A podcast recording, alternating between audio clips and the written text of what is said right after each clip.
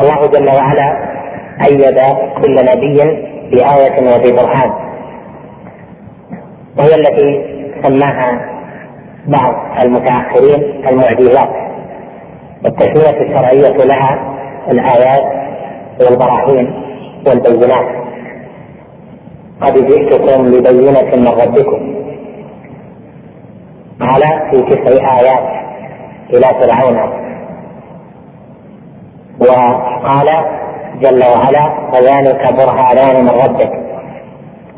وقال سبحانه لم يكن الذين كفروا من أهل الكتاب والمشركين منفكين حتى تأتيهم البينة.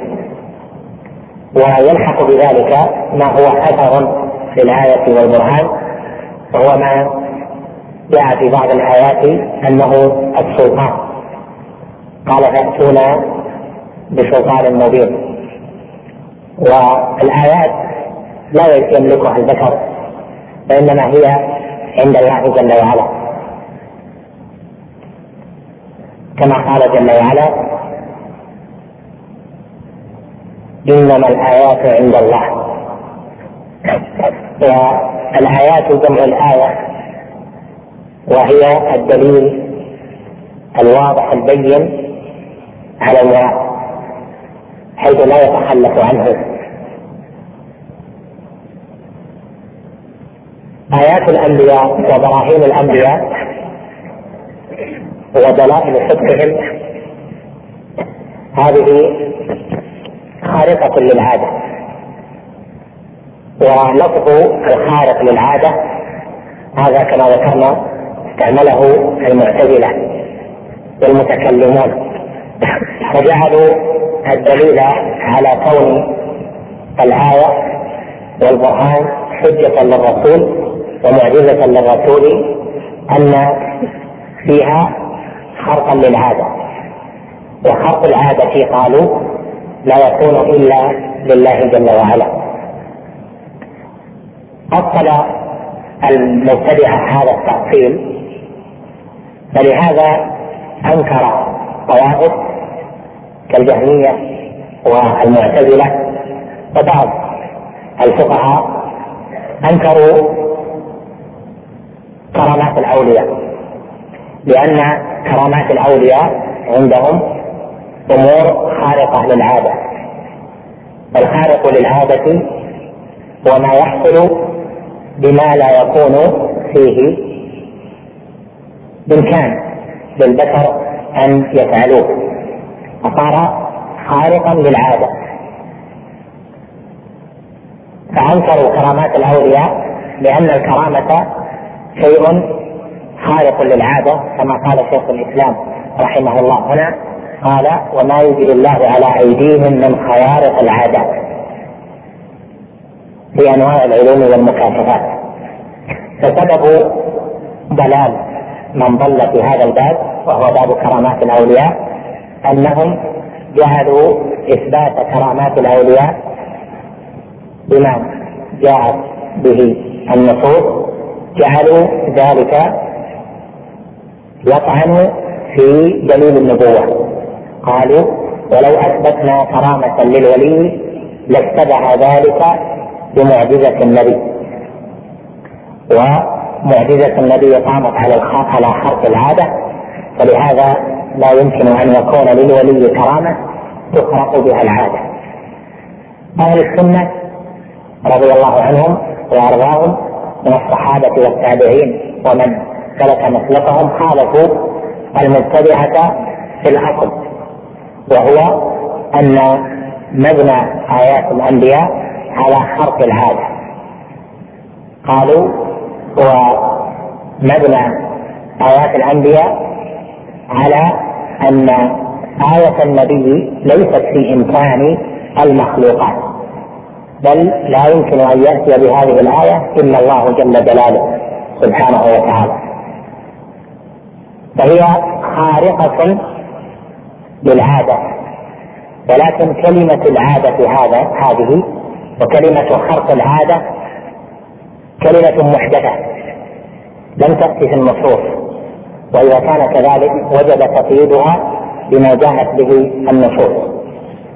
فالعادة هنا التي تخرقها آيات الأنبياء هي عادة الجن والإنس والمخلوقات. فالعادة في آيات الأنبياء غير العادة في كرامات الأولياء؟ غير العادة في محاريق السحرة والكهنة لأن الساحر والكاهن والمشعوذ والبطال يأتون بخوارق العادات لكن عادة من؟ هذه هي نكتة هذا الباب. وهو مبني يعني باب كرامات الأولياء والكلام على السحرة وإثبات ما جاء في النصوص في ذلك والرد على أهل البدع مبني على هذا التأصيل الذي ذكرته. لهذا نقول إن أهل السنة أثبتوا آيات الأنبياء وذلك بأنها خارقة لعادة المخلوقات. يعني لا يمكن أن يكون مخلوق يأتي بمثل أن يأتي بمثل تلك الآية. لا يمكن لمخلوق أن يقلب عصا حية لأن هذا من جهة الخلق. فيقلب العصا حية وتكون حية فعلا. ليست من جهة التمويه ولكن تكون فعلا حية أو يجعل البحر رهوا أو يجعل البحر يبسا. أو يجعل فرق البحر فرقتين. هذه كذا كالطود العظيم وتلك كذا كالطود العظيم. فصار كل فرد كالطود العظيم. هذا ليس في وسع أي مخلوق بل هو لله جل وعلا. كذلك آية عيسى عليه السلام. كذلك آية سليمان عليه السلام. وآية عيسى أنه يبرئ الأكمع والأبرص بمسحة ويحيي الموتى. هذا لا يمكن إلا لله جل وعلا. وبهذا نقول عمدة هذا الفصل وهذا الباب في فهمه أن خرق العادة خرق العادة هنا يختلف. فإذا قلنا في هذا اللفظ المحدث واستعملناه فلا بد أن نفهم أنه مقيد بالسياق الذي يجيء فيه. فإذا جاء في سياق ذكر آيات الأنبياء كانت العادة التي تخرق بآيات الأنبياء هي عادة المخلوقات جميعا. قال جل وعلا في القرآن قل لئن اجتمعت الإنس والجن على أن يأتوا بمثل هذا القرآن لا يأتون بمثله. قل لئن اجتمعت الإنس والجن على أن يأتوا بمثل هذا القرآن. فهنا وقع طلب المعارضة باجتماع الجن والإنس جميعا وهما الثقلان المكلفان. قال لا يأتون بمثله يعني قد يأتون بشيء يسمونه قرآنا أو يسمونه مصحفا أو يسمونه كتابا من عند الله لكن لا يكون مثل القرآن فيكون كذبا مثل ما يدعي الدروز أن عندهم مصحفا خاصا بهم وثقة خاصة وعندي من مصحفهم نسخة شاكروا به القرآن وأخذوا بعض الآيات ووسموه بأشياء وجعلوا له فواصل ونحو ذلك لكن لكنه بارد وليس فيه تحريك لا للنفس ولا للقلب ولا السلطان بل هو سمج لا تمضي فيه حتى تقرأه وكذلك بعض من ادعى معارضة في القرآن. فإذا المقصود هنا أن خرق العادة في آيات الأنبياء بعادة الجن والإنس أو تقول عادة المخلوقات يعني تدخل فيهم الملائكة. إلا بأمر الله جل وعلا. هذا التأصيل لا بد منه. هنا خرق العادة في كرامات الأولياء غير خرق العادة في آيات الأنبياء. لهذا نقول مبنى هذا الباب أن أهل السنة خالفوا المبتدعة في تأصيل هذا هذا الباب وفي فروعه. بالتأصيل بما ذكرنا وفي الفروع بالقول بأن كرامات الأولياء حق وأن سحر الساحر حق وأن السحر يمرض حقيقة ويقتل حقيقة وهو موجود على الحقيقة وأن مخرقة الكهنة والمشعوذين أن هذه هي مخرقة فعلا وحاصلة حقيقة ليست فقط تمويها لكنها تحصل حقيقة وأن يأتي بشيء بدل شيء. ويخفي شيء ويظهر شيئا وهذه خارقة للعادة ولكن العادة التي خلقت بكرامات الأولياء هي عادة الناس في ذلك الزمان. العادة التي خلقت بمخرقة السحرة هي عادة أهل ذلك البلد ممن ليس بساحره. هذه هي القيود في هذا الباب. قال رحمه الله ومن أصول أهل السنة التصديق بكرامات الأولياء. تصديق يعني اعتقاد أنها حق من حيث الوقوع ومن حيث الجنس لا من حيث الشيء المعين الذي يحصل لأفراد الأمة. ما جاءت به النصوص من الكرامات نقول هو كرامة ونصدق بذلك لأن التصديق بالنصوص واجب. قال بكرامات الأولياء. والأولياء جمع ولي. والولي في اللغة هو المحب الناصر كما قال جل وعلا والمؤمنون والمؤمنات بعضهم أولياء بعض. يعني بعضهم يحب بعضا وينصر بعضا. وقال جل وعلا إنما وليكم الله ورسوله والذين آمنوا الذين يقيمون الصلاة ويؤتون الزكاة وهم راكعون. ومن يتولى الله ورسوله والذين آمنوا فإن حزب الله هم الغالبون. فالولي هو الناصر والمحب. هذا في اللغة. أما في الاصطلاح فأهل السنة إذا قالوا الولي فيريدون به كل مؤمن تقي ليس بنبي. كل مؤمن تقي ليس بنبي. قولهم كل مؤمن تقي في التعريف لأن الله جل وعلا وصف الأولياء بأنهم المؤمنون الأتقياء قال سبحانه ألا إن أولياء الله لا خوف عليهم ولا هم يحزنون الذين آمنوا وكانوا يتقون. لكن اسم الولي عندهم يصدق على من كمل الإيمان والتقوى بحسب استطاعته. قد يكون عنده بعض الذنوب لكن هو مجتهد في الإيمان والتقوى على الكمال. قد ينقص طبعا عن ذلك لأن هذه لأن الناس ليس فيهم من ليس له ذنب. كل مؤمن تقي ليس بنبي أخرج الأنبياء عن اسم الولي.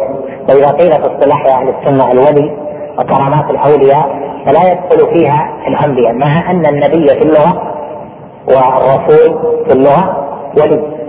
لأنه محب ناصر لله جل جلاله. والله جل وعلا يقول من هذا لي وليا فقد آذنته بالحرب. لكن من حيث الاصطلاح لا يطلق على الأنبياء. أما الولاية بفتح الواو فهي المحبة والنصرة. وهذه لكل مؤمن تقي لكن تختلف درجاتها. فكل مؤمن تقي له نصيب من الولاية. ولا يقال لمن كان عنده بعض الإيمان والتقوى إنه ولي في الاصطلاح. لكن له ولاية بقدر ما فيه من الإيمان والتقوى. لأن الله جل وعلا علق ذلك بوصف الإيمان والتقوى. فقال جل وعلا ألا إن أولياء الله لا خوف عليهم ولا هم يحزنون الذين آمنوا وكانوا يتقون. قوله الذين آمنوا هذا يفيد استمرار الإيمان وكماله وكانوا يتقون كذلك. أما الولاية فهو من عنده إيمان وتقوى فكل مؤمن له ولاية بحسبه يعني أنه يحب الله وينصر الله جل وعلا بحسب إيمانه وتقواه. وكذلك الله جل وعلا يحبه وينصره بقدر إيمانه وتقواه. فالولاية ولاية العبد لربه وولاية الله جل وعلا لعبده متباعضة لأنها مبنية على وصفين كل منهما متباعض. قال جل وعلا الذين آمنوا وكانوا يتقون. والإيمان عند أهل السنة يتباعض والتقوى عند أهل السنة تتباعض فنتج من ذلك أن الولاية تتباعض أيضا. فليست الولاية شيئا واحدا. عند أهل السنة إما أن يأتي وإما أن يذهب. لكن صار اسم الولي لمن كمل الإيمان والتقوى بحسب استطاعته. أما الكرامات فهي جمع الكرامة. والكرامة في اللغة هي النعمة الخاصة أو الإنعام الخاص.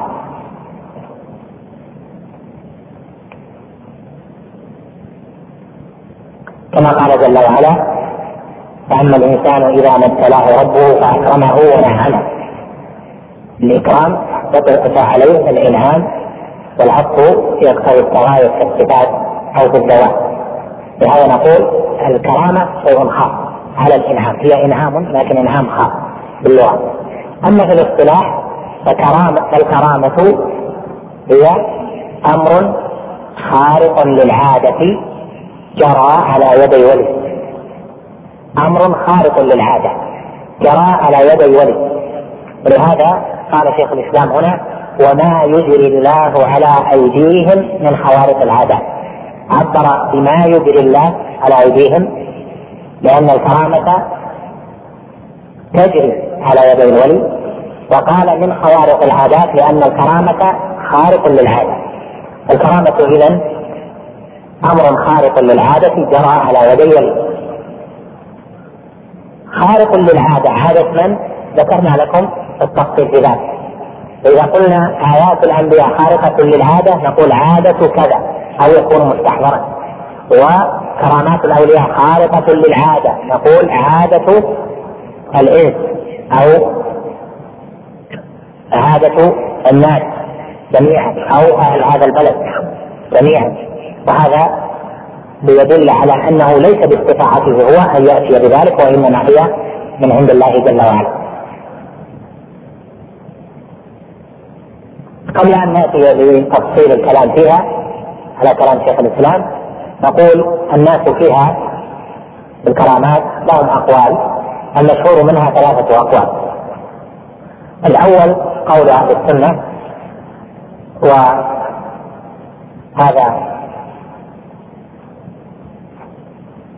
ما ندرسه ونوضحه على كلام شيخ الإسلام إن شاء الله تعالى والقول الثاني قول المعتزلة والجهمية ومن حذا حذوهم من من الفقهاء كابن حزم ونحوه وهؤلاء ينفون كرامات الأولياء أصلا بالشبهه التي ذكرت في اول الكلام. والقول الثالث قول الأشاعرة وهو أن كرامة الولي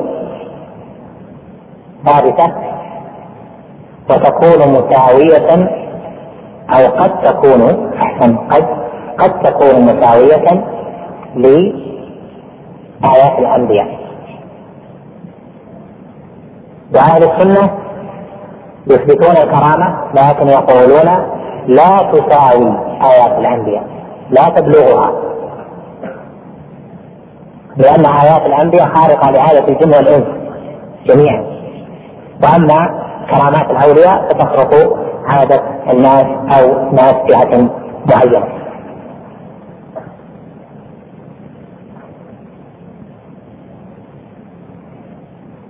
قال رحمه الله وما يجري الله على أيديهم من خوارق العادات في أنواع العلوم والمكاتبات وأنواع القدرة والتأثيرات.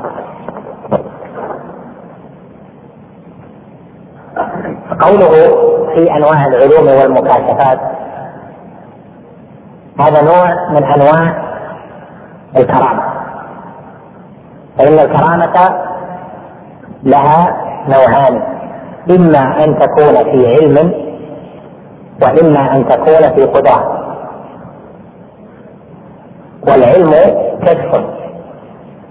يعلم الشيء بشيء يكون في روعه أو يعلمه بإبصاره أو يعلمه بسمعه. يسمع ما لا يسمع غيره. يبصر ما لا يبصر غيره. يعلم ما لا يعلمه غيره. هذا بأنواع العلوم والمكاشفات. من جهة البصر ينكشف له ما لا ينكشف لغيره كما حصل بعمر رضي الله عنه. فإنه انكشف له حال سارية وحال الجبل. فقال يا سارية وهو في المدينة يا سارية الجبل الجبل. يعني يلزم الجبل. لأنه انكشف له حال المسلمين وموقع المسلمين وحال الفرس وموقع الفرس. فنادى وانكشف بعمر الوضع والصورة اتضحت أمامه. فرأى ما لم يره الناس. هذه كرامة من جهة الكشف البصري سارية سمعت وكان سماعه من جهة الكشف السمعي أو من جهة الكرامة السمع هذا لا يكون بالعادة لكن عندنا مثلا في هذا الزمان يكون بالهاتف مثلا. هؤلاء قد يكون هناك تصوير صور بأقمار صناعية أو نحو ذلك يرون المكان ويكون مراقب ويتصل بالهاتف ويقول انتبه تحرك كذا كما هو في الجيوش الحديثة. ولهذا أهل السنة من القديم قيدوا قيدوا الكرامة بتقييد عظيم في نفسه وبين ما ظهر في الأزمنة المختلفة أنه تقييد حق في نفسه وهو أنهم قيدوه بما هو خارق للعادة عادة الناس في زمانهم لا يمكن لأحد أن يتصور ذلك. أثار كرامة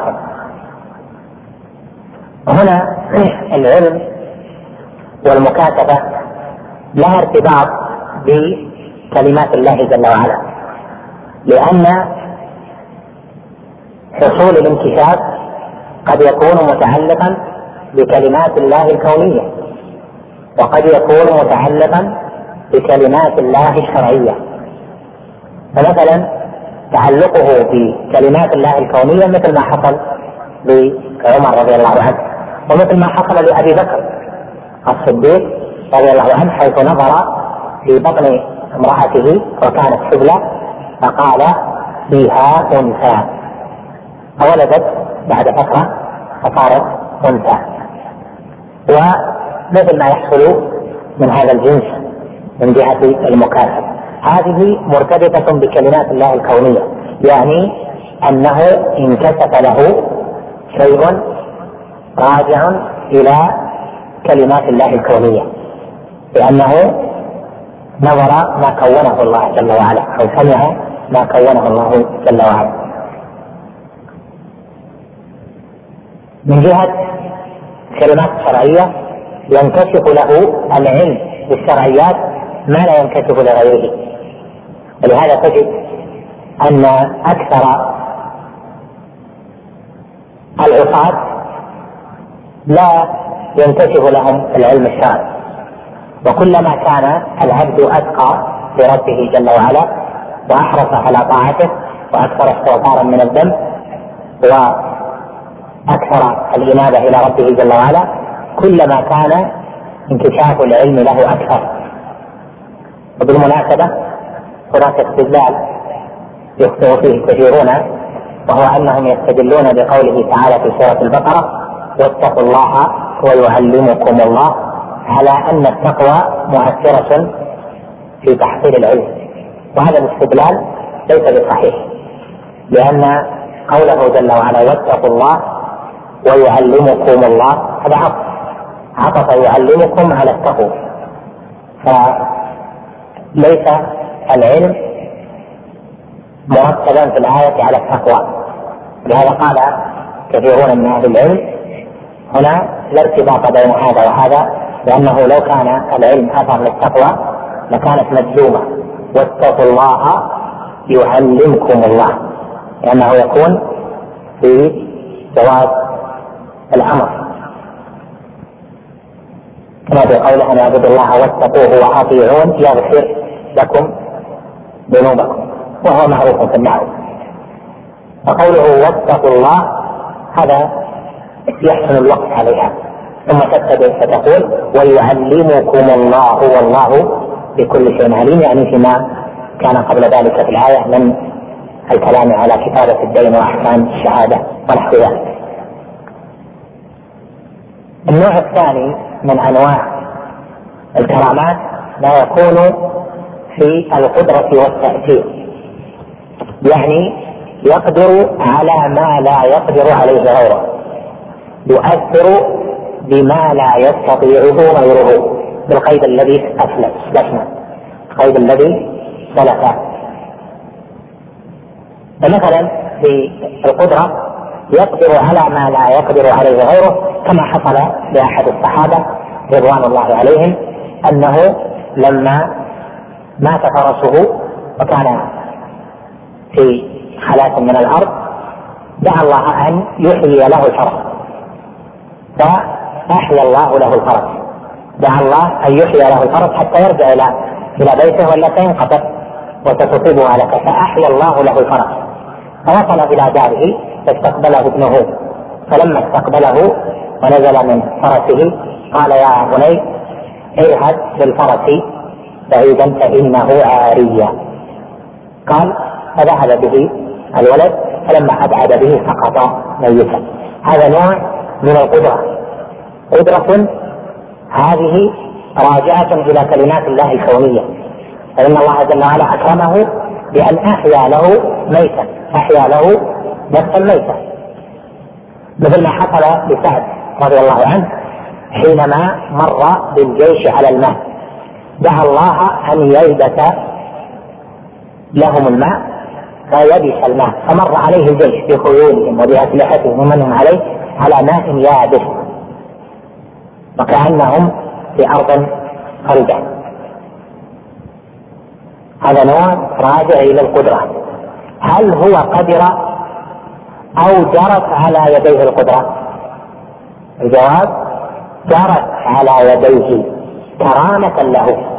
بهذا تنتبه لقوله وما يجري الله على أيديهم. والغلاة جعلوا ذلك من قدرة الولي. فغلوا في الأولياء وجعلوهم يستحقون شيئا من مال الله جل وعلا. أنواع القدرة والتأثيرات التأثير أن يؤثر في غيره. قد يؤثر في الزواج وقد يؤثر في الزواج مثل ما أثر السعد في الماء وقد يؤثر في الأزمنة مثل ما حصل لخبيب بأنه يأتيه عنب في غير وقته وتأتيه الفاكهة في غير وقته. هذا تأثير راجع إلى قدرة لكن تأثير في الزمان. ومثل ما حصل ليوشع ابن نون حيث حبست له الشمس. فنادى الشمس فقال أو خاطب الشمس فقال أنت مأمورة وأنا مأمور. اللهم تحبسها علينا. فظلت الشمس وكانت قريبة من الغروب ظلت زمانا طويلا حتى صار ذلك حتى صار ذلك فتحا. فهذه يعني آية ليوشع لأنه على أحد الأقوال أنه كان نبيا من الأنبياء لأن هذه خارجة عن قدرة البشر. المقصود التمثيل بنوع التأثير التأثيرات تختلف تأثير في الأزمنة تأثير في الذوات وأحيانا يكون تأثير في الأمكنة وتأثير في الحواس مثل ما حصل أن جند الحجاج بن يوسف أو شرط الحجاج بن يوسف دخلوا على الحسن البصري. فدعا الله جل وعلا ألا يبصروه. أمروا وهو محتجم بفناء داره رحمه الله. فنظروا ونظروا فلم يجدوا أحدا في الدار. وهو ينظر إليهم وهم يتحركون بين يديه. هذه كرامة وجعلنا من بين أيديهم سدا ومن خلفهم سدا فهم لا يبصرون. فأوصيناهم فهم لا يبصرون. فالمقصود من هذا أن التأثير فيما مثلنا به راجع إلى التأثير في الكونيات هناك نوع من التأثير والقدرة راجع إلى الكلمات الشرعية يعني مرتبط بالدين. الكلمات الشرعيه يعني القرآن سنه الدين الدعوة ونحو ذلك. فيقدر في هذه الأمور على ما لا يقدر عليه غيره. يكرم تجد من أهل العلم من عاش زمانا قصيرا لكنه صنف من المصنفات وقدر على ما لم يقدر عليه علماء زمانه بمجموعهم أو اثر في الناس من جهة الدعوة أو من جهة إصلاحهم ووعظهم تاثيرا بالغا فدخل إلى قلوبهم فأثر بالشرعيات. وأكرم بأن يؤثر كما ذكر عن ابن الجوزي وغيره أنه كان يتوب على يديه في المجلس الواحد أحيانا نحو عشرة آلاف. وكان مجلسه في مسجده يحضره الآلاف المؤلفة. وكما قيل إنه أسلم في يوم وفاة الإمام أحمد بن حنبل كذا وكذا من اليهود والنصارى في بغداد. ونحو ذلك. هذا تأثير في الشرعيات. يعني أثروا حتى جعلوا الشرعيات مقبولة واستسلم لها الناس. ولهذا يقول أهل العلم إن كرامات الأولياء مرتبطة بكلمات الله الكونية وكلمات الله الشرعية. وتفصيل المقام في ذلك بما ذكرته لك.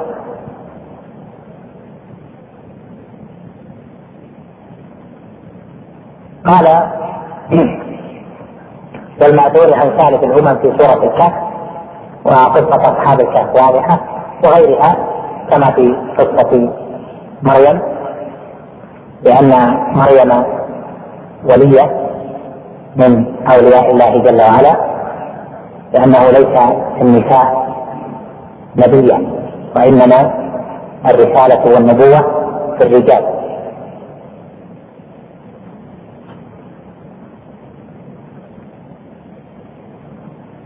وعن قدر هذه الأمة من الصحابة والتابعين وسائر فرق الأمة وهي موجودة فيها إلى يوم القيامة. هذا الأمثلة عليه واضحة وكثيرة. بقي هنا كتمات بهذا المبحث.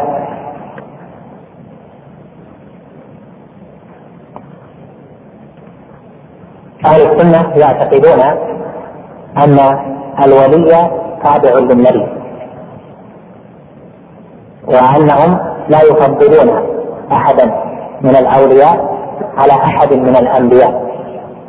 ويقولون نبي واحد أفضل من جميع الأولياء كما قال الطحاوي رحمه الله في عقيدته. أول من أحدث القول بحكم الولاية وباحتمال أن يقبل الولي على النبي فيما يذكر عنه الحكيم الترمذي. حكيم الترمذي صاحب كتاب نوادر الأصول له كتاب سماه ختم الولاية. وعنى بها ختم الأولياء. ذكر فيه اصولا في هذا الباب وكان سببا لضلال جهلة المتصوفه والاتحادية في هذا الباب. فقالوا إن الولاية تختم كما تختم النبوة وأنه يمكن أن يكون الولي أفضل من النبي. وقد تبنى هذا والعياذ بالله تبناه ابن عربي حاتمي المعروف صاحب كتاب فتوحات المكية وفصوص الحكم ذكره في كتابه الفصوص وذكر أن خاتم الأولياء قالوا يعني نفسه أفضل من خاتم أو خاتم الأنبياء. ولهذا كفره العلماء بذلك وحكموا عليه بالزندقة. بل قالوا وأي كفر أعظم من هذا حيث قال هو إن النبي عليه الصلاة والسلام مثل لبناء الأنبياء بأنه لم يبق فيه إلا المدينة فكان هو عليه الصلاة والسلام تلك اللبنة قال وخاتم الأولياء ينظر نفسه في موضع لبنتين لبنت في الظاهر ولبنت في الباطن. فلبنة الظاهر تتابع رسم الشريعة ولبنة الباطن تستقي من المعدن الذي يستقي منه الملك الذي أوصل الخبر إلى النبي. وقد ألف هو كتابا فيه الأحاديث التي يرويها عن ربنا جل وعلا مباشرة وهو مطبوع سماه الأربعين عن رب العالمين. فكانت جهة التفضيل هي هذه. لذلك تجد أن هؤلاء يرون أنه سقطت عنهم التكاليف لأنهم خوطبوا بما لم يخاطب به غيرهم. لكن في الظاهر يتبعون لكن في الباطن هم معذورون أو لهم شريعتهم الخاصة وهذا لا شك أنه زندقة وهو الذي ذكره إمام هذه الدعوة الشيخ محمد بن عبد الوهاب رحمه الله في نواقض الإسلام. هو هذا المعنى وكان كثيرا في نجد وما حولها وفي الحجاز وفي البلاد الإسلامية الأخرى إلى يومنا هذا لأن من الناس من يعتقد أنه يسعه الخروج عن شريعة محمد صلى الله عليه وسلم كما وسع الخضر الخروج عن شريعة موسى عليه السلام.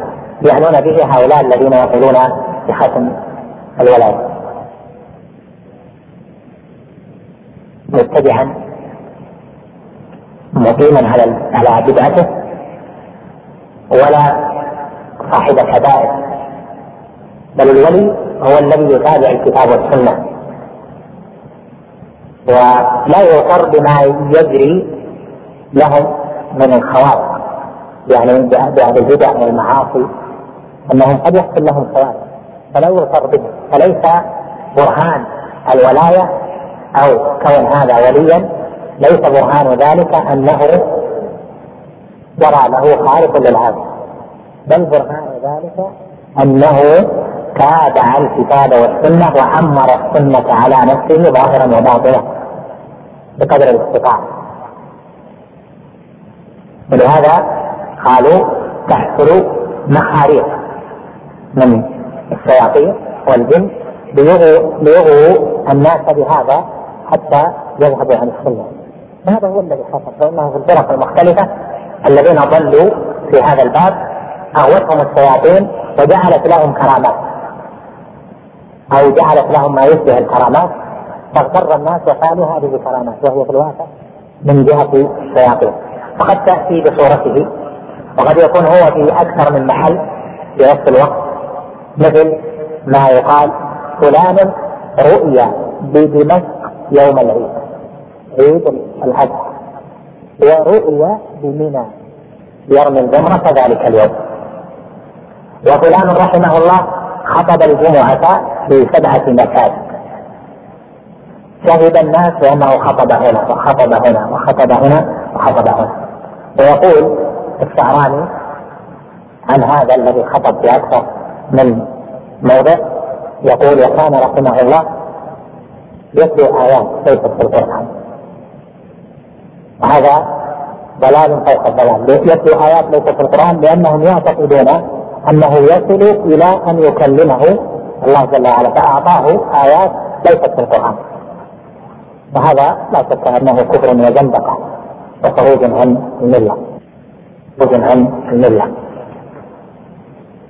فالكرامة لا يؤتاها إلا إلا المتابعين للكتاب والسنة المؤمنون الأتقياء هل يحصل لأهل البدع كرامات؟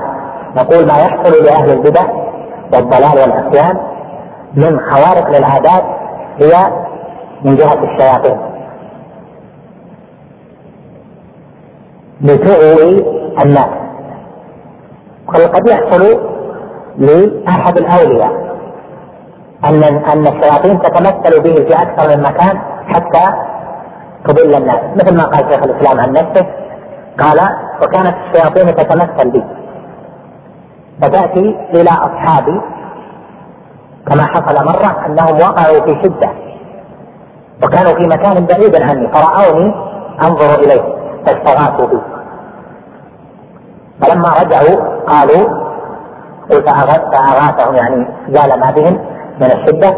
قال فلما رجعوا أخبروني وشكروني على ذلك فقلت لهم لم أبرح دمشق وإنما كان الذي رأيتم شيطانا تمثل في إنما كان الذي رأيتم شيطانا تمثل في صورتي. فإياكم يحصل هذا كثير. ولهذا نقول الشيطان إذا كان يتمثل في صورة العبد الصالح فقد يتمثل في صورة المبتدع ليضل الناس أكثر. لهذا يقول أهل العلم الخوارق ثلاثة أنواع. النوع الأول ما يحصل للأنبياء وهذه آيات وبراهين والنوع الثاني ما يحصل للأولياء وهذه كرامات. والنوع الثالث ما يحصل لأهل العصيان والمبتدعة وأهل الضلال أو السحرة أو الممخرطين وهذه خوارق شيطانية لأن كل واحدة لها يجمعها اسم الخارق للعادة لكن ما يحصل على يد المبتدعة وأهل العصيان يسمى خارقا شيطانيا. وهذا أوضح أوضح ذلك شيخ الإسلام بتفصيل في كتابه الفرقان بين أولياء الرحمن وأولياء الشيطان.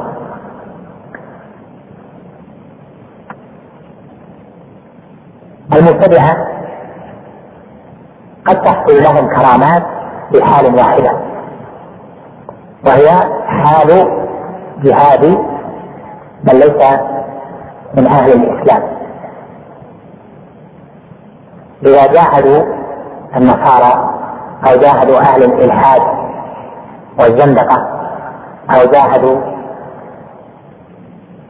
المشركين فقد يعطي الله جل وعلا الجيش الذي قاتل أولئك الملحدين أو اليهود أو النصارى يعطيهم بعض الكرامات. ولو كانوا مبتدعة. قال شيخ الإسلام ابن تيمية وذلك لما معهم من أصل الدين الذي هو دين الحق وهو الإسلام ليظهر على ما مع أولئك من الشرك والدين الذي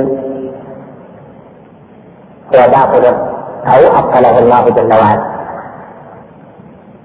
ومثلت على ذلك في ما حصل وما جرى فيه النقاش كثيرا في وقت من الأوقات بالكرامات التي نقلت عنا عن عن الأخوان وما حصل لهم في ذلك. ومنهم من يقول من ينفي ومنهم من يثبت ومثلت على ذلك في ما حصل وما جرى فيه النقاش كثيرا في وقت من الأوقات بالكرامات التي نقلت عما عن. عن الأفغان وما حصل لهم في ذلك ومنهم من يقول من ينفي ومنهم من يثبت ومنهم من يقول يعني من إخواننا من يقول انهم مبتدعة والمبتدعة لا يعطون كرامات بعضهم مشركين عندهم شرك أصغر وبعضهم يكون عنده أعظم من ذلك فنقول القاعدة في ذلك أن المبتدع ومن عنده شرك أصغر ونحو ذلك قد يعطى كرامة. كما حصل فلا نثبت أنها كرامة مطلقا ولا نقول ليست بكرامة بل نقول قد تكون كرامة وذلك كما عليه التأصيل عندنا أن ذلك لتأييد ما معهم من أصل الدين وهو الإسلام. ليظهر على ما عليه أهل الإلحاد. وتقوم حجة الله جل وعلا أو تظهر حجة من حجج الله على الناس. كذلك في المناظرات في المجاهدة في القرآن فإن الله جل وعلا يؤيد ربما المعتزلي بكرامة. يؤيد الأشعري بكرامة. يؤيد المبتدع بكرامة إذا كان يحاد أهل الإلحاد أو النصارى أو الفرق التناسخية أو أهل الملل الباطله ليظهر أن ما معه من أصل الدين خير. ولهذا ذكر الشيخ تقي الدين ابن تيمية رحمه الله أن كثيرا من المبتدعة دعوا إلى الدين وأدخلوا في الدين طوائف من المشركين ومن عبدة الأوثان. ومن أهل الديانات كاليهودية والنصرانية وأهل الملل الباطلة ك ملل أهل الهند والفرس ونحو ذلك فكان ما حصل لهم من الإسلام الذي فيه بدع وخرافات وفيه ضلال عن السنة خير لهم من بقائهم على ملل الكفر والضلال. وهذا لا شك أنه صواب كما قال رحمه الله تعالى لأن هذا يكون مسلما مبتدئا يكون مسلما ضالا. لكن لو ترك وحاله الأولى لكان مسلم لكان مشركا كافرا زنديقا لو مات على تلك الحال كان من أهل النار إن قامت عليه الحجة.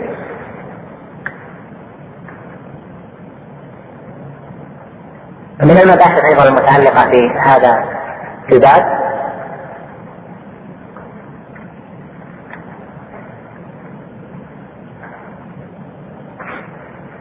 مبحث الفراسة.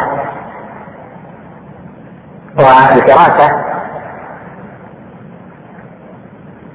ثلاثة أنواع. فراسة إيمانية وفراسة طبيعية وفراسة رياضية. يعنى بالطبيعية ما يحصل من دلالة تقاسيم الوجه على خلق صاحبه أو ما يستدل به في سعة أو عظم صدره خلقة على أنه واسع في البال لا يضيق سريعا على أنه حليم. ومثل ما يستدل بكبر الرأس على كبر العقل أو المخ ومثل ما يستدل بصغر الرأس على البلاد أو حدة العينين على قوة الذكاء وبرود العينين على فتور الذهن. هذه أشياء طبيعية خلقية تكلم فيها الناس. وصنف فيها مصنفات والشافعي رحمه الله تعالى درس من هذا شيئا وكان رحمه الله تعالى وأجل له المثوبة. وعفى عنه ورفع درجته في الليل. كان لما درس هذا في الصغر كان يؤثر عليه وغلب عليه كما ذكروا في ترجمته حتى أتى له الربيع تلميذه مرة. أتى له فقال له اذهب تشتري لنا باقلات وخضرا يعني ماكولات اشياء من بالبيت. فذهب فاشتراها قال ما صفة البائع؟ فقال الشافعي قال الربيع كان أعرج أهوى. أعرج تكسب وأهوى هذا خلقة الله جل وعلا. قال اصرفه عني تصدق به. غلب عليه هذا. وكان مما يقول لا بأس نعطي به بعض المقام للتنشيط لأن بعض الإخوان كان يقول مرة الشافعي رحمه الله ذهبت إلى اليمن لطلب كتب الفراسة. ولي إمرة لأحد البلاد في اليمن فترة من الزمن ويقول لما طلبت هذه الكتب فكان من الصفات الكتب أن الرجل إذا كان من العرب وكان أشقر الشعر أزرق العينين فهي أخبث صفة. قال فبين أنا ساعد في تهامة وأواني الليل إلى مكان. قل فإذا بنار فأتيتها فإذا برجل فلما رأيت صورته كرهته فكان أزرق العينين وكان شعره أشقر. وقلت هذه أخبث أخبث صفة في كتب الفراسة قال فرحب بي أعظم ترحيب وأنزلني. وقال انزل عندنا وعشاءك عندنا وما تريد. يقول وأخذ دابتي بنفسه بيده. فقال هيا اذهب وضع لي مكانا واتى لي بالعشاء. وأخذ الدابة واعلتها وسهر علي وعلى دابه ذلك الليل كله. فقلت و... فقلت يا خسارة ما أنفقت على هذه الكتب طيلة مسيري ومكثي في اليمن. قال فلما أتى الصباح قلت له لقد أشفيت لنا يا فلان معروفا وإذا أتيت مكة فسل عن محمد بن إدريس حتى نكافئك. فقال ذلك الرجل ما رأيت رجلا مثلك قط أكرم دابتك وأكرمك وأسهر عليك الليل وتقول إذا أتيت مكة أطلب فلانا انقذ لي خمسة دنانير بل وليس معي إلا الخمسة دنانير. وكان هو في فعله لا يستحق إلا دينارا واحدا. قال فتمسكت بكتب الفراسة وأثرت هذه على الشافعي رحمه الله في أخبار من ذلك. المقصود أن هذه تسمى فراسة فراسة خلقية طبيعية. يعني من الشكل يستدل بشيء. وفي كتاب للراجل في هذا وكتب يستدلون بالخلق على الخلق. النوع الثاني دراسة رياضية وهذه التي يتعلمها القضاة وكذا من نظرته. لحركة الرجل ولكلامه ولهيئته يعلم تصرفه ويعلم هل هو محب أم مبطل ونحو ذلك. وهناك دراسة أخرى ثالثة وهي دراسة إيمانية. هذه الدراسة الإيمانية هي التي جاء فيها الحديث الذي في الترمذي وغيره عنه عليه الصلاة والسلام أنه قال اتقوا فراسة المؤمن فإنه ينظر بنور الله. هذه دراسة إيمانية ليست من جهة الدراسة الرياضية. التي تتعلم بالرياضة بالتعود وبالخبرة وليست خلقية طبيعية ولكن هكذا يطلق في روحه في نفسه أن هذا كذا وكذا. وهذه من جنس الكرامة بل هي كرامة. لهذا أهل العلم يبحثون الفراسة إذا بحثوا الكرامة. فمبحث الفراسة في كتب العقيدة بعد كرامات الأولياء لأن من أنواع الفراسة الفراسة الإيمانية وهي جزء أو نوع من أنواع الكرامة.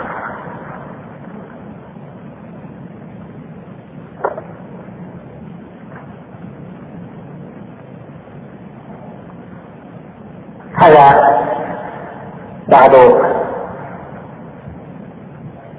آه، ما يتصل بهذا الموضوع والبحث لا شك أنه متشعب وألفت فيه كتب كبيرة ولكن هذه أصول المسائل في هذا الباب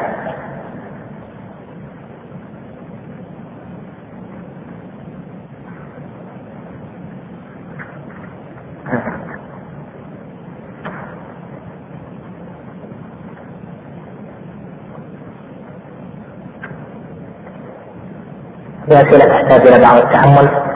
يعني نقل عن كتب. أقول ما معنى آيات الله الكونية وآيات الله الشرعية؟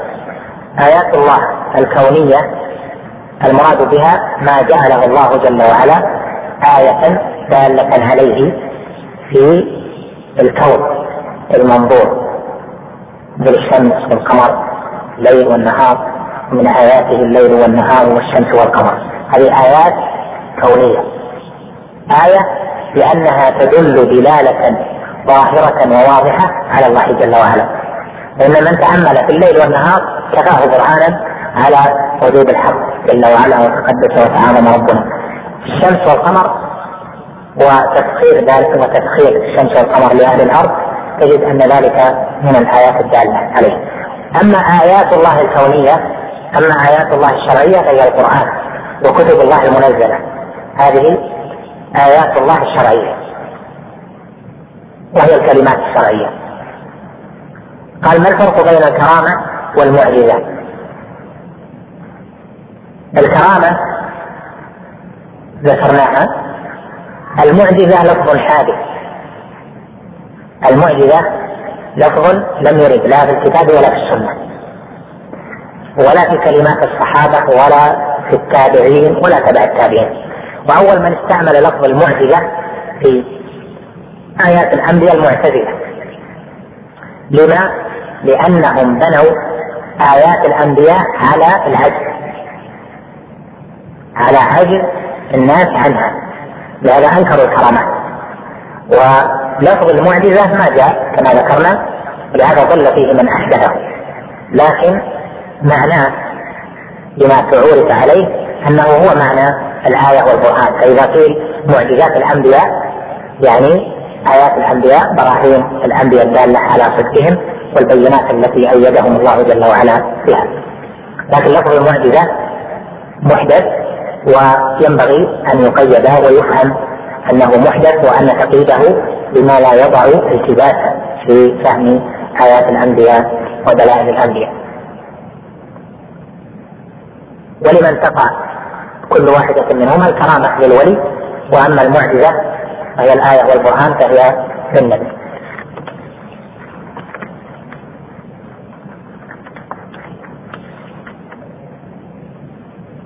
وجاء في التاريخ أن صلة وصل حصل له أشياء حتى وصل. هذه هي القصة التي ذكرتها.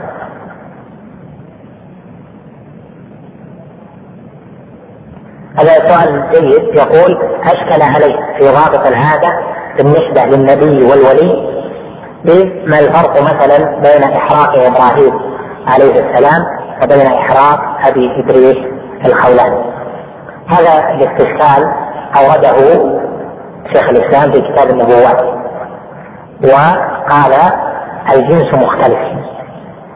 النار التي أججت لإبراهيم ليست هي النار التي أججت لأبي إدريس الخولاني فمن حيث هذا من حيث إن هذه نار وتلك نار نعم ولكن لا تساوي هذه تلك. لهذا قال أهل السنة إن كرامة الولي لا تساوي آية النبي. والأشاعرة قالوا إن كرامة الولي تساوي. كرامة الولي تساوي آه، آية النبي ولكن الفرق بينهما أن الولي لا يدعي النبوة والنبي يقول هو مرسل من عند الله جل وعلا.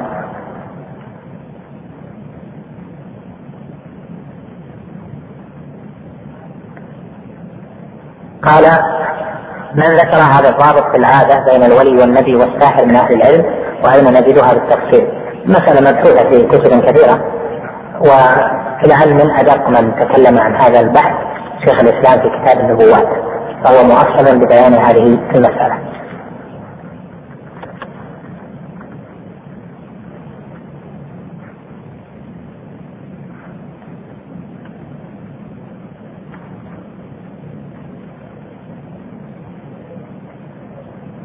يقول ذكرتم أن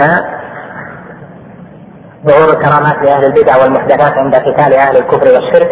وضربتم مثالا لما ظهر من كرامات في الجهاد الأفغاني. إن صح أنها كرامات. ولا يفوتكم أن الجهاد الأفغاني شارك فيه سلفيون من شتى أنحاء العالم الإسلامي وكان لهم أمارة بكنى فأفلا يصح أن تكون هذه الكرامات التي ظهرت ظهرت لأهل السنة منهم بعيدا عن القبوريين والخرافيين. لا. السلفيون ظهرت لهم كرامات. و المبتدعة أيضا يقولون إنها ظهرت لهم كرامات. فلا نكذب بظهور الكرامات ولا نصدق لكن نقول من ظهرت منهم هذا هو التأصيل. حتى لا يعتقد أنه ما دام أنه ظهرت له كرامة فإن معنى ذلك أنه على الحق. نقول ظهور الكرامة وأنت مقيم على الشركيات الشرك الأصغر أو على البدع هذه تأييد لما معك من أصل الدين. لأنك إذا كلمت في أصل الكرامة هو شاهد شيئا خارق للعادة وتأصيل أهل العلم على أنه لا يمنع من أن يكون مع أهل البدع كرامات لكن في حال مجاهدة الكفار والمشركين إما بالسنان أو باللسان كما ذكرت ذلك.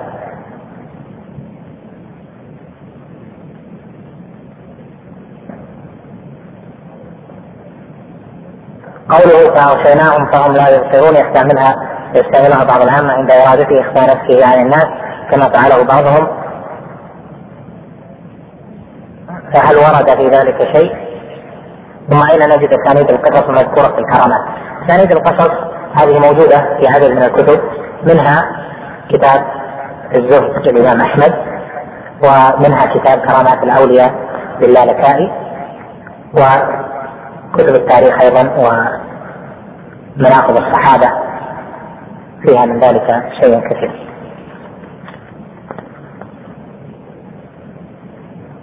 يقول هل ستستمر الدروس كما هي أم أنه سيحصل فيها تغيير؟ وبالنسبه لدرس الثلاثاء متى يبدأ؟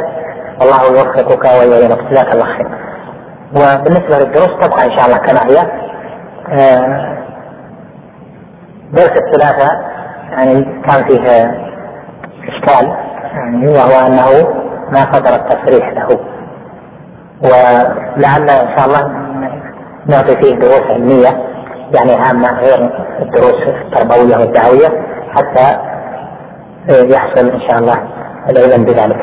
فهذا الثلاثة إن شاء الله عندنا درس آه، بنبتدئ بإذن الله تعالى في آه، عدة دروس بعنوان المدخل إلى مصادر الكتب الشرعية. لأن كثيرين من الإخوة الشباب ما يعرفون كيف يتعاملون مع الكتب. كيف يبدأ كيف يراجع البحث كيف يراجع المسألة ما هي الكتب المتقدمة مزيتها الكتب المتأخرة ما الفرق بين هذه وهذا فنأخذ فنا فنا العقيدة نذكر جميع كتبها وكيف تصنف نفسك مع هذه الكتب لأن هذه ما تكون يعني ما يكون العلم بها إلا بالتجربة ولعلنا إن شاء الله نفيدكم بما عندنا في ذلك. كذلك يكون بعدها آه، المدخل لكتب التفسير لكتب المصطلح لكتب أصول الفقه ونحو ذلك بحسب ما يتيسر إن شاء الله تعالى حتى آه، يكون البدء في الدروس التي هي تربوية أو دعوية. بنفس مسجد شيخ الإسلام إن شاء الله. يبقى يبقى كما هو؟ يعني بعض الأخوة قال أظن بتغير أو كلام أو تترك الدروس العلم مقدم على غيره. ما هو الفرق بين خوارق العادات وخوارم المروءة. قبل هذا بالنسبة لدرس الاثنين يوم الاثنين اللي بعد المغرب. يوم الاثنين بعد المغرب ما بدأنا في الزاد الأسبوع الماضي وأيضا هذا الأسبوع آه، ما نبدأ به ونبدأ الأسبوع القادم وسنجعل بدلا من الزاد أو معه ما قررت إلى الآن. بنجعل معه صحيح البخاري. وربما كتاب آخر إما لابن القيم أو لغيره. وذلك لطلب بعض آه، الإخوة بأن يكون ذلك أنشط ومعلوم أن مثل الدرس الأسبوعي الواحد لن يستمر. وإن شاء الله تعالى أو لن يكمل به الكتاب. وإن شاء الله تعالى إن حصل لمسجد يعني جمعة وجماعة بإذنه تعالى فبيكون الدرس يومي إن شاء الله تعالى في وقت من أوقات اليوم. نسأل الله جل وعلا الإعانة والتوفيق ما هو الفرق بين خوارق العادات وخوارم المروءة؟ خوارم المروءة الأشياء التي تقدح في العدالة وهي الخروج عن ما أوجبه الشرع وما هو معروف عند أهل العلم والتقوى والصلاح. أما خوارق العادات فهذه راجع إلى أن شيء ما يستطيع أحد يعني من الحاضرين أن يفعله إلا بقيود.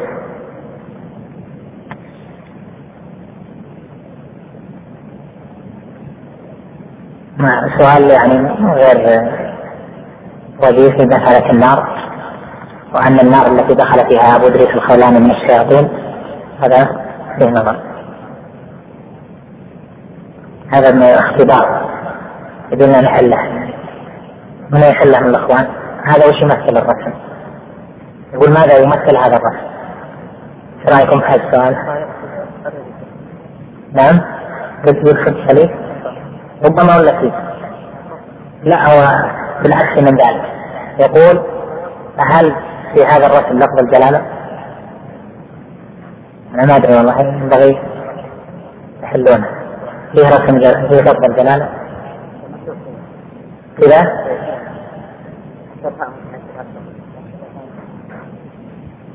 الله على كل حال لعلك تحلها جميعا. أنا ما أدري ما نجحت في الاختبار. أنا ما نجحت عشان تنجح لي. لأن أنا في الأشياء هذه ما إذا انتهينا من العقيدة الواسطية هل نبدأ في كتاب جديد؟ إن شاء الله. بس ما أحدد الكتاب حتى نبدأ إن شاء الله.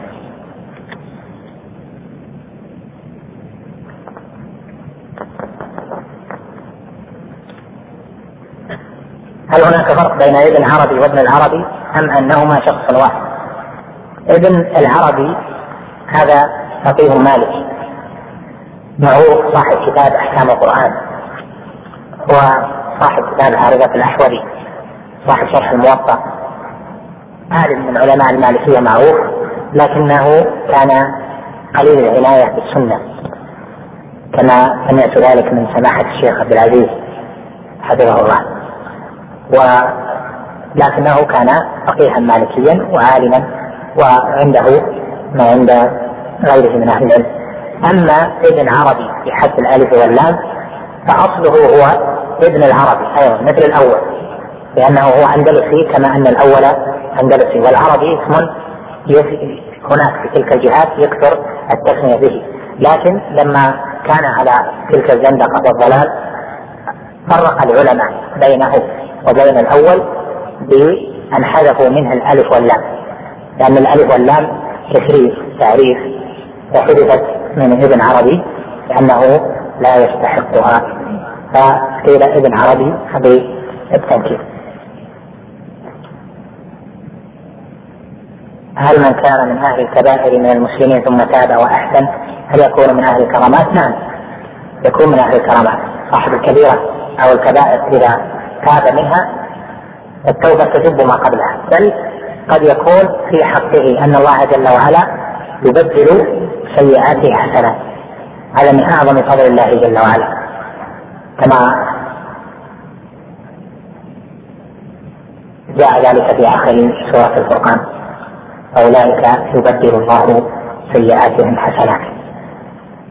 فصاحب الكبائر اذا تاب وأحسن التوبة وعمل صالحا وأخلص لله جل وعلا فإنه قد تبدل سيئاته حسنات. وهذا ليس للجميع ولكن لبعض التائبين لمن تاب توبة خاصة. فيأتي العبد ويكون ليس له من الزمن في الإسلام إلا أو في السنة. أو في الصلاح إلا فترة وجيزة ويكون أفضل ممن كان قبل ذلك. لما؟ لأنه وقع في قلبه من تعظيم الله جل وعلا وتوقيره واحتقار نفسه وعظم ذنبه الذي يتراءى بين عينيه ما يجعله أفضل من غيره. فيبدل الله سيئاته حسنات وهذا من فضل الله جل وعلا على بعض عباده. في هذا القدر كفاية وأسأل الله جل وعلا لي ولكم العفو. والعافية وصلى الله وسلم على نبينا محمد. أما الآن فنترككم مع مجلس آخر من هذا الشرح. مرسلين نبينا محمد وعلى آله وصحبه أجمعين. قال شيخ الإسلام ابن تيمية رحمه الله تعالى ثم من طريقة أهل السنة والجماعة اتباع آثار رسول الله صلى الله عليه وسلم باطنا وظاهرا واتباع سبيل السابقين الأولين من المهاجرين والأنصار واتباع وصية رسول الله صلى الله عليه وسلم حيث قال عليكم بسنتي وسنة الخلفاء الراشدين المهديين من بعدي تمسكوا بها وعضوا عليها بالنواجذ. وعضوا عليها بالنواجذ وإياكم ومحدثات الأمور فإن كل بدعة ضلالة. ويعلمون أن أصدق الكلام كلام الله وخير الهدى هدى خير الهدي وخير الهدى هدى محمد. خير الهدي. وخير الهدي هدي. وخير الهدي هدي محمد صلى الله عليه وسلم. ويؤثرون كلام الله على غيره من كلام أصناف الناس. ويقدمون هدى محمد صلى الله عليه وسلم على هدى كل أحد. هدي. كلها هدي. لأن جاءت خطبة الحاجة. هدي. وخير الهدي هدي محمد. الهدى يصح من حيث المعنى. يصح لكنه لما جاء في الخطبة هدي. يصير هدي اللي شاكلها اللي طابع اللي طابع.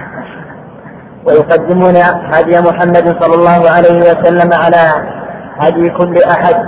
ولهذا سموا أهل الكتاب والسنة وسموا أهل الجماعة لأن الجماعة هي الإجماع وضدها الفرقة.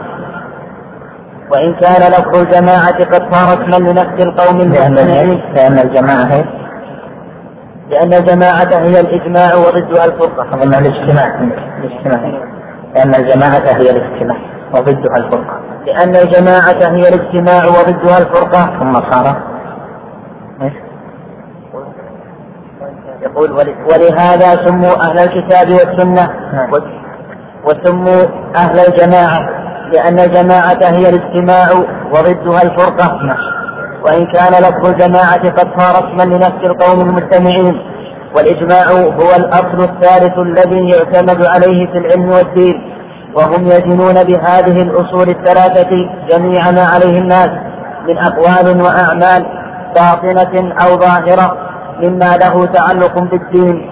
والإجماع الذي ينضبط هو ما كان عليه السلف الصالح إذ بعدهم كثر الاختلاف وانتشر في الأمة.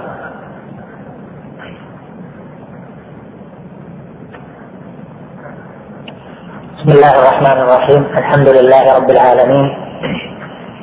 وأشهد أن لا إله إلا الله وحده لا شريك له وأشهد أن محمدا عبد الله ورسوله صلى الله عليه وعلى آله وصحبه وسلم تسليما كثيرا إلى يوم الدين. أما بعد فأسأل الله جل وعلا لي ولكم العلم النافع والعمل الصالح والقلب المخبت المنيب. وأسأله وأسأله جل وعلا أن يستعملنا فيما يحب ويرضى. وأن يجنبنا طريق أهل الردى وأن يجعلنا من المتعاونين على البر والتقوى. هذا الفصل فصل عام في بيان طريقة أهل السنة والجماعة ومنهاج أهل السنة والجماعة. لأن أهل السنة والجماعة الذين هم أهل الأثر وأهل الحديث وأتباع السلف الصالح رضوان الله عليهم هؤلاء تميزوا عن غيرهم في الاعتقاد وتميزوا عن غيرهم في العمل وصاروا شامخا بين الناس. ولهذا كانت طريقتهم في العمل وطريقتهم في تلقي النصوص طريقتهم في التعامل مع آثار السلف الصالح مباينة لطريقة المخالفين. فذكر شيخ الإسلام رحمه الله وأجل له المثوبة هذا الفصل ليبين لنا طريقة أهل السنة والجماعة ومنهجهم في العمل وفي مصدر التلقي الذي اعتمدوه. فقال رحمه الله تعالى ثم من طريقة أهل السنة والجماعة اتباع آثار رسول الله صلى الله عليه وسلم باطنا وظاهرا. قوله ثم من طريقة أهل السنة والجماعة يعني بالطريقة هنا المنهج والنهج والمنهاج والسبيل لأن الطريقة تعم ذلك. الطريقة هي الطريق المطروق وهو النهج والمنهج. كما قال جل وعلا لكل جعلنا منكم لكل جعلنا منكم شرعة ومنهاجا. والمنهاج هو السبيل وهو الطريق. فجعل الله جل وعلا لأصحاب نبيه عليه الصلاة والسلام ومن تبعهم طريقا ما يزو به غيرهم وأهل السنة والجماعة مر معنا في أول شرح هذه العقيدة المباركة معنى أهل السنة ومعنى الجماعة. ومنهجهم اتباع آثار رسول الله صلى الله عليه وسلم باطنا وظاهرا واتباع الآثار أفهم أنهم حين يتبعون اتبعوا على عن علم وبصيرة. لأن لفظ الاتباع يدل على متابعة عن علم وبصيرة فيختلف المتبع عن المقلد فإن أهل السنة والجماعة طريقتهم هي الاتباع وليست طريقتهم هي التقليد وفي أصول الدين منه ما لا يجوز التقليد فيه فهو القدر الواجب. يعني من العقيدة ما لا يجوز التقليد فيه بل يجب أن يعتقد الحق فيه مع دليله. ومنه ما يسوء أن يتبع فيه قول عالم معتمد موثوق في دينه وسنته. فإذا قوله اتباع نفهم منها أنهم علموا بذلك. وإذا كانوا علموا فلا بد من وسيلة للعلم وهي كثرة ورودهم على سنن المصطفى صلى الله عليه وسلم وكثرة قراءتهم في كتب الحديث وكتب السنة لأن لأنه بذلك تعلم لأنه بذلك تعلم آثار المصطفى عليه الصلاة والسلام. والآثار جمع الأثر وهو ما ينقل من الخبر في الأقوال أو في الأعمال أو في الأحوال.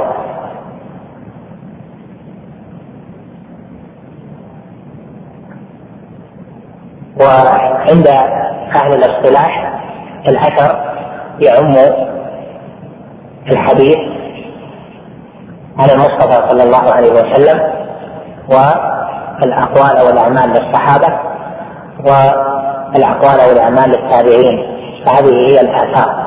ولهذا قيدها هنا بقوله اتباع آثار رسول الله صلى الله عليه وسلم باطنا وظاهرا. اتباع الآثار هذه سمة أهل السنة والجماعة. يعني أنهم يحرصون على الاتباع ولا يحكمون عقولهم ولا أهواءهم.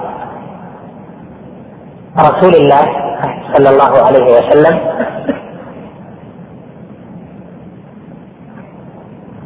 تعبير بالرسول أو النبي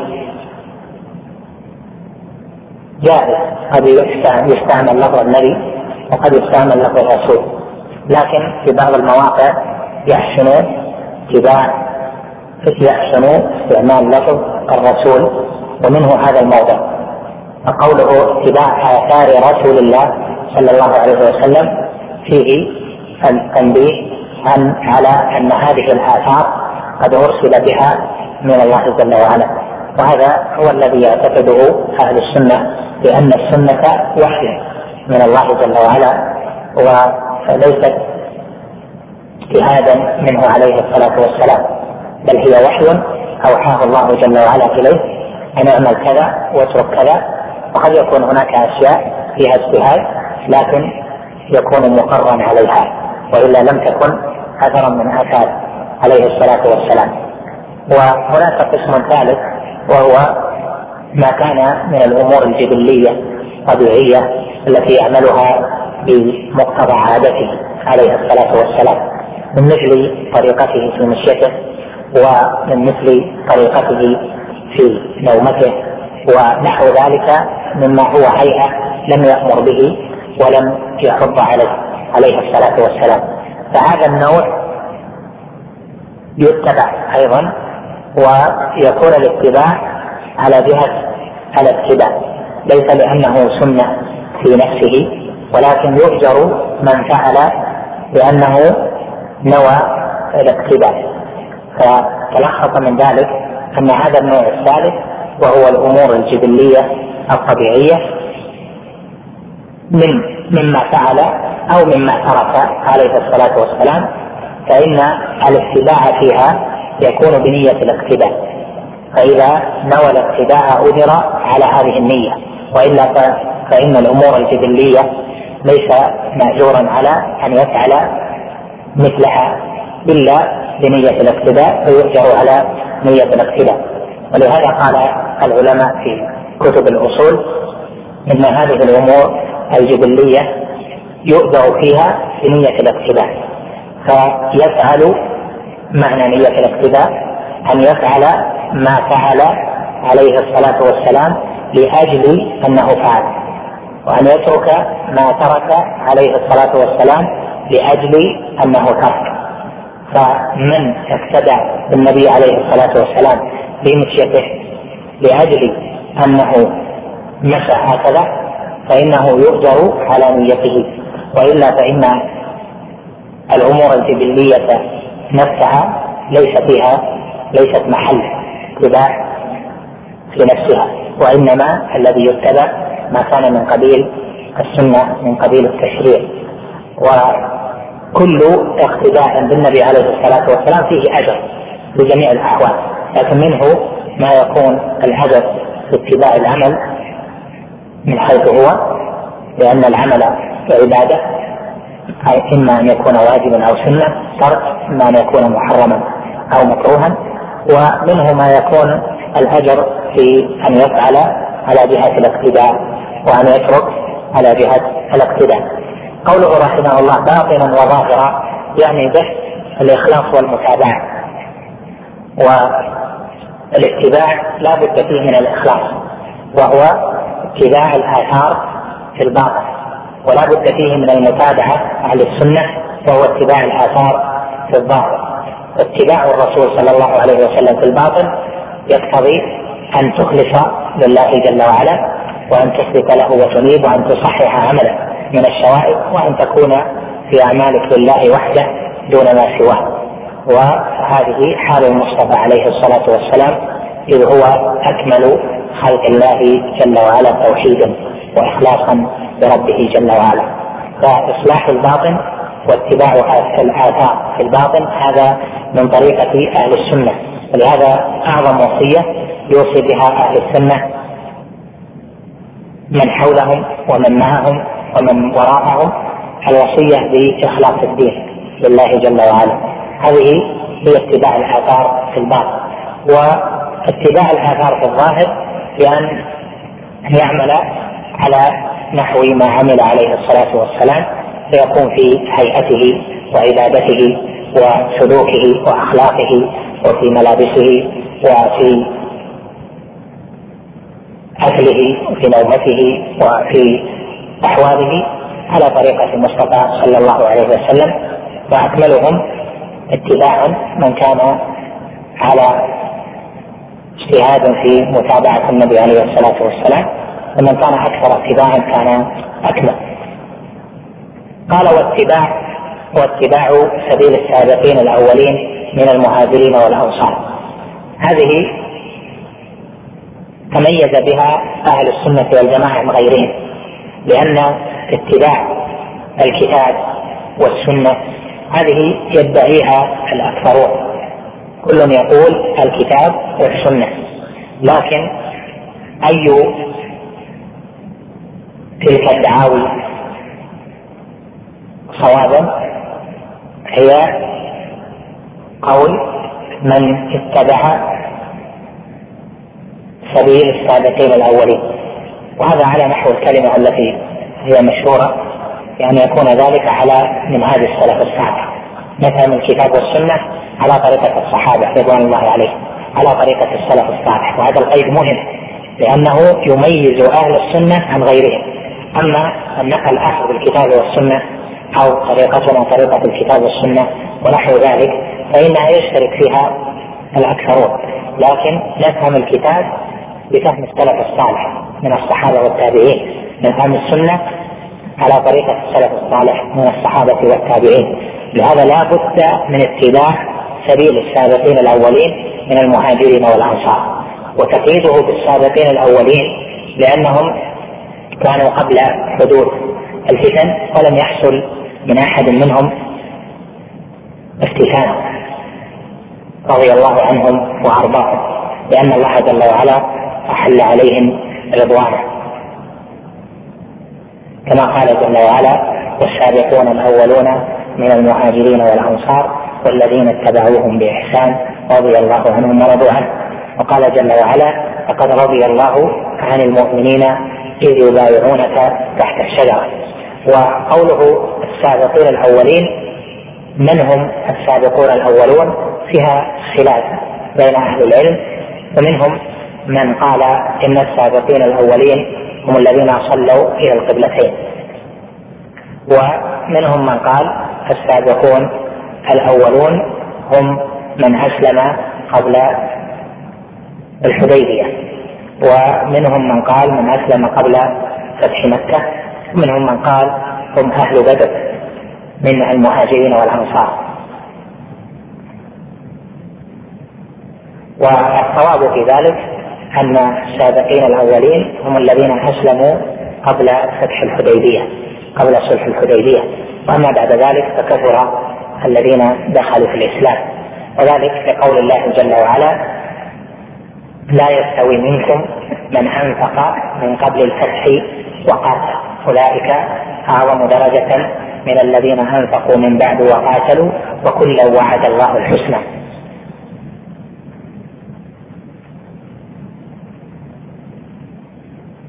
وأما الأقوال الأخرى فكلها فيه ما فيه. قد رد شيخ الإسلام رحمه الله على تلك الأقوال في كتابه منهاج السنة وأظن قد عرضنا لبعضها في ما سبق الكلام عن الصحابة.